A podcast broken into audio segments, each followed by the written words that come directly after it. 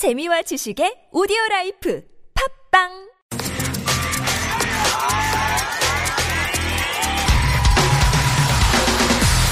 화제의 뉴스 핵심을 짚어드립니다. 뉴스의 맥.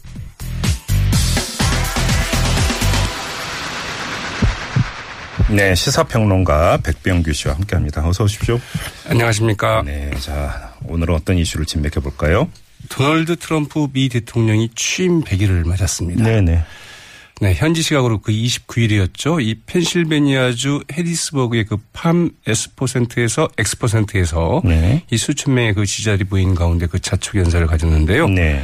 네, 원래 이제 전통적으로는 그미 백악관 이 기자단들의 그 만찬 모임에 참석을 해야 되는데 네. 그거를 놔두고 음. 이리 갔습니다. 지지자들 모인 데서 언론 욕했다면서요? 그렇죠. 예. 음. 이 가짜 뉴스 그리고 망할 신문 뉴욕타임즈한테 이렇게 얘기를 하기도 막말을 퍼붓게 됐는데요. 네. 이 트럼프 미 대통령 그 취임 100일의 그 성과를 아주 자화자찬을 했는데 예. 이렇게 성공적인 때가 없었다 이렇게 네. 말을 했다고 그러죠. 예. 그 가운데 그 유일한 그 외교적인 성과로 내세운 것이 바로 그 중국과의 그 북핵 공조였습니다. 음.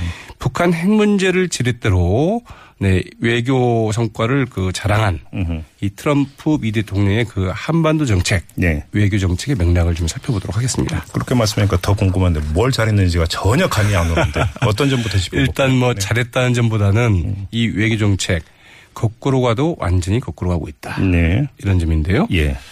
네, 일단 이제 그 트럼프가 당선이 되면 네, 트럼프 행정부 이 친러 정책을 펼 것이다. 그런 전망이 많았죠. 이런 게 예. 지배적이었죠. 예. 이 대선 때 그 트럼프 미 대통령은 이 주된 그 외교 정책의 방향으로 비개입주의, 어, 미국이 도대체 그 세계에서 일어나는 각종 분쟁이나 갈등에 왜 개입해야 되느냐. 우리가 굳이 개입할 필요가 없다. 예. 이 방위나 안보 문제는 동맹국들이 분담을 해야 된다. 이른바 그 동맹 관계 재조정을 이제 그 주요 기치로 내걸었고요. 예. 그리고 이제 세계 그 각종 분쟁, 특히 이제 그 중동 문제는 러시아와의 그 관계 개선을 통해서 해소하면 된다. 이러면서 그 친러 정책을 이제 어, 시사를 했었, 했던 바가 있습니다. 예.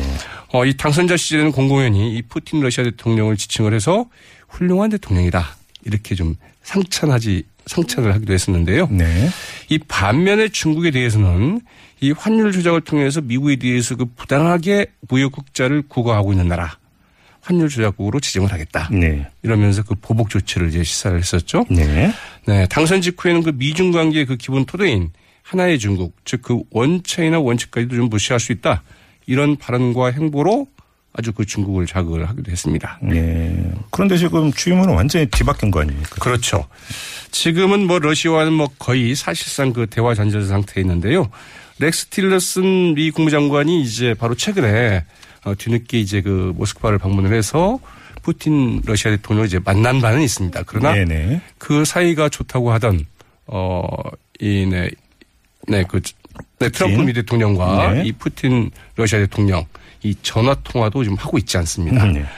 네. 엊그제 그 취임 큰 반면에 그 중국과는 지난 4월 그 미중 정상회담을 계기로 해서 아주 그 북핵 공조를 좀 과시를 하고 있는데요. 네. 이제 엊그제 그 취임 100일 그 자축 연설로도 연설에서도 이 트럼프 미 대통령 이 시진핑 중국 국가 주석을 아주 좋은 사람이다. 그렇게 그러- 좀 칭찬을 했다고 그러죠. 그러게요. 네, 북핵 문제에 대해서 그 도와달라고 해놓고 지금 중국을 환율 조작국이라고 비난할 수는 없다. 이 전쟁이 지금 논란이 되고 있는데 네. 무역 문제는 뭐 그 다음 문제다. 이렇게 아주 유연한 입장을 좀 과시를 하고 있습니다. 예. 네, 러시아와는 그 미국의 그 대, 어, 이 러시아의 그 미국 대선 개입 논란 그리고 거기에 이른바 그 러시아 스캔들로 사실은 그 취임 초부터 좀 관계가 좀 꼬이기 시작을 했죠. 그랬죠. 그리고 이제 그 시리아군이 그 화학무기를 사용했다는 이유로 저- 전격적으로 시리아에 대한 그 미사일 공개를 나서면서 러시아는 러시아대로 미국과의 그 하트라인을 이제 끊어버린 이런 상태이기도 하죠. 네. 상당히 좀 어, 소원한 관계인데 이 트럼프 미 행정부의 그 당초 외교 정책의 그 초점과 무대 파트너가 완전히 바뀌었다. 이렇게 볼 수 있을 것 같습니다. 그리고 dom착해봐야 되는 게 이슬람 국가 그 격퇴를 주장을 해오지 않았었습니까? 네, 사실 그 트럼프 미 대통령은 뭐 대선 때는 물론이고 그 당선자 시절에도 어, 외교 정책의 가장 그 첫째 목표로 중동 문제와 그 이슬람 국가의 그 격퇴 문제, IS요. 네, IS 격퇴 문제를 만 일관되게 음. 좀 주장을 해왔죠. 그리고 나머지는 다 이제 비개입주의였는데, 어, 그래서 이제 이런 말까지 한 적도 있거든요. 그 시리아 사태 해법을 생각하기 전에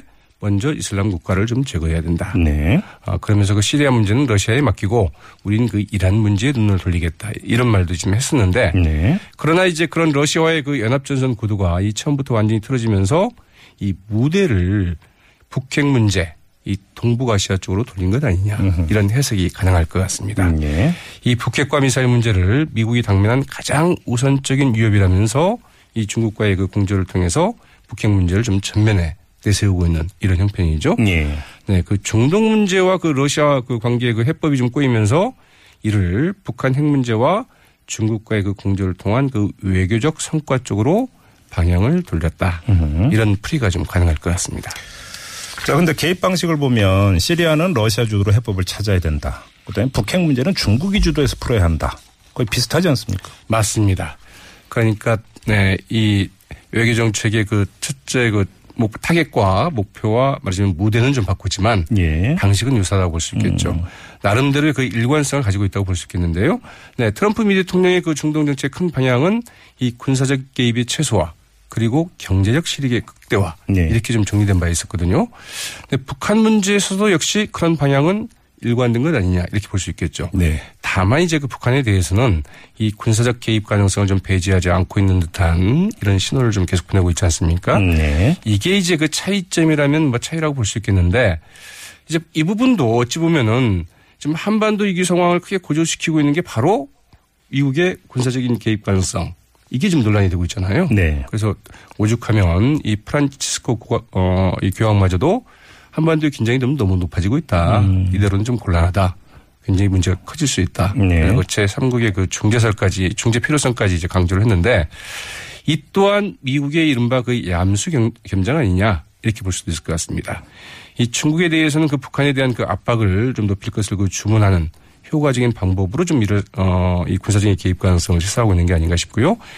한국에도 이제 그 대가를 좀 요구를 하고 있는데 한반도의 그 사드 배치를 강행하고 그 비용 한국이 좀 부담해야 한다고 주장하고 있는 것이 이제 그 대표적인 사례라고 볼 수도 있을 것 같습니다. 네. 이 분명한 것은 트럼프의 미국은 어, 어떤 이유로든 이 모든 방식을 다 동원해서 앞으로도 그 한국에 훨씬 많은 이 지불 청구서를 내밀 것이다. 이렇게 볼 수 있을 것 같은데요. 네. 이는 바로 이제 앞서 말씀드린 이른바 그 미국의 그 동맹 관계 재조정, 즉 한미 동맹의 재조정을 요구하는 것이다 이렇게 볼 수도 있을 것 같습니다. 네. 그렇다고 한다면 우리가 어떻게 할 것인지 이게 문제인데 이 한반도를 둘러싼 그 동북아 정세 지금 크게 요동을 치고 있지 않습니까? 그런 점에서 그 새 정부로서는 그 한미 동맹, 한미 관계, 북핵 문제, 한중 관계, 즉 그 한반도 정세를 안정적으로 관리하면서 이들 문제를 좀 한꺼번에 풀어나가야 하는 매우 좀 어려운 네. 숙제에 좀 직면하고 있다 이렇게 볼 수도 있겠지만 네. 그러나 지금은 판이 크게 흔들리는 이런 상황이다. 따라서 한반도 문제의 그 해법을 좀 찾아가, 찾아갈 수 있는 좀 절호의 그 기회가 될 수도 있지 않겠느냐. 이런 관측도 좀 같이 해볼 수 있을 것 같습니다. 알겠습니다. 자, 시사평론가 백병규 씨와 함께한 뉴스의 맥이었습니다. 수고하셨어요. 네, 고맙습니다.